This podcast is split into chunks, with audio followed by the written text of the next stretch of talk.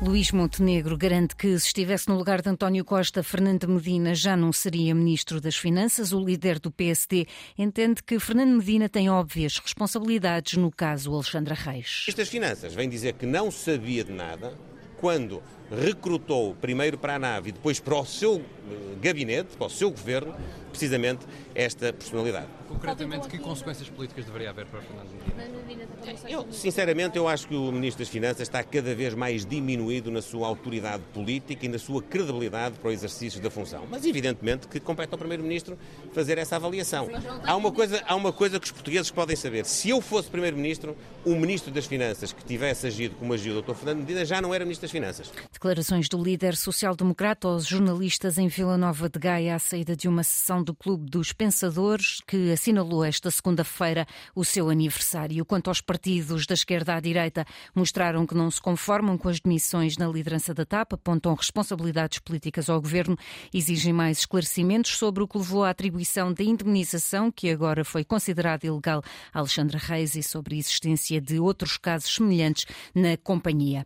O governo afastou a presidente Executiva e o Presidente do Conselho de Administração da TAP, o Ministro das Finanças e das Infraestruturas, anunciaram esta tarde as conclusões do relatório da Inspeção-Geral das Finanças sobre o caso Alexandra Reis. A antiga gestora vai ter de devolver a indemnização que recebeu quando saiu da empresa. O Ministro Fernando Medina anunciou as mudanças na TAP e diz que se trata de um virar de página. Um virar de página no sentido de permitir que a TAP se possa concentrar no fundamental a partir de agora não tanto em falar de um passado e de um episódio que preferiríamos, como digo, que não tivesse acontecido, mas que aconteceu, e que se possa hoje concentrar de forma clara e focada relativamente ao seu futuro.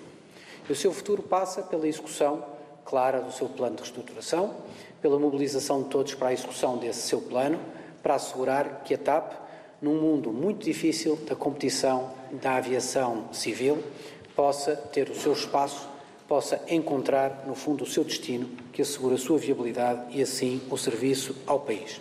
Alexandra Reis discorda do parecer, mas aceita devolver a indemnização à TAP. A antiga gestora lamenta aquilo que considera ser um ataque de caráter. Camila Vidal. Alexandra Reis não concorda com o parecer da Inspeção-Geral de Finanças, mas vai cumprir. A antiga secretária de Estado diz que se procurou a resposta mais fácil, mas que as conclusões são um equívoco. A gestora lamenta que se tenha reescrito, palavras da própria, aquilo que se passou na realidade, de recordar que a Inspeção-Geral de Finanças Finanças concluiu que o acordo celebrado para a indemnização após a saída da transportadora aérea é nulo e por isso o governo pede que 450 mil euros desta indemnização sejam devolvidos pela antiga governante e antiga administradora da TAP. Para que não restem dúvidas, continua Alexandra Reis, vai devolver o valor em causa.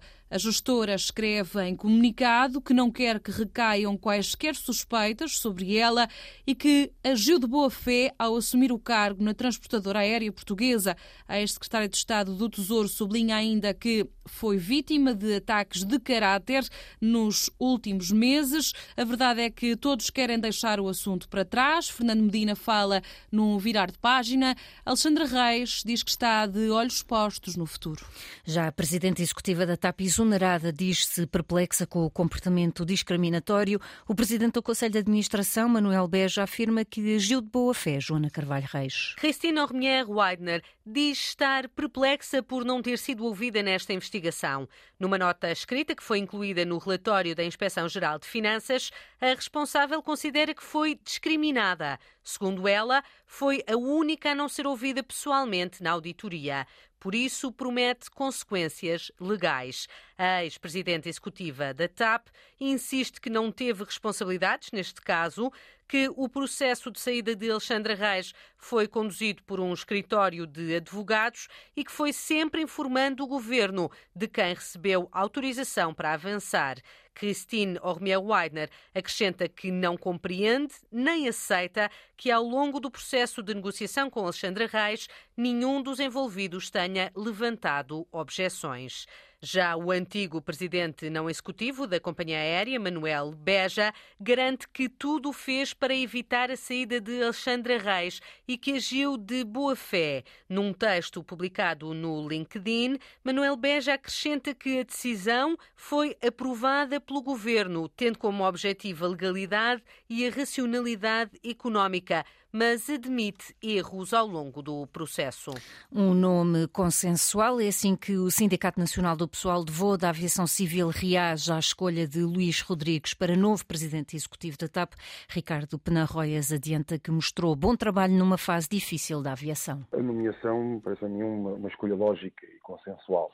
É, neste momento, o Luís Rodrigues está a fazer um excelente trabalho uh, no Grupo SATA e parece-me a mim que, olhando para possíveis candidatos e dada a conjuntura, parece a mim um nome que acaba por ser consensual e que já demonstrou trabalho numa fase difícil da aviação, tem feito um trabalho bastante aceitável uh, na SATA, o qual esperamos que venha também a fazer na, na TAP.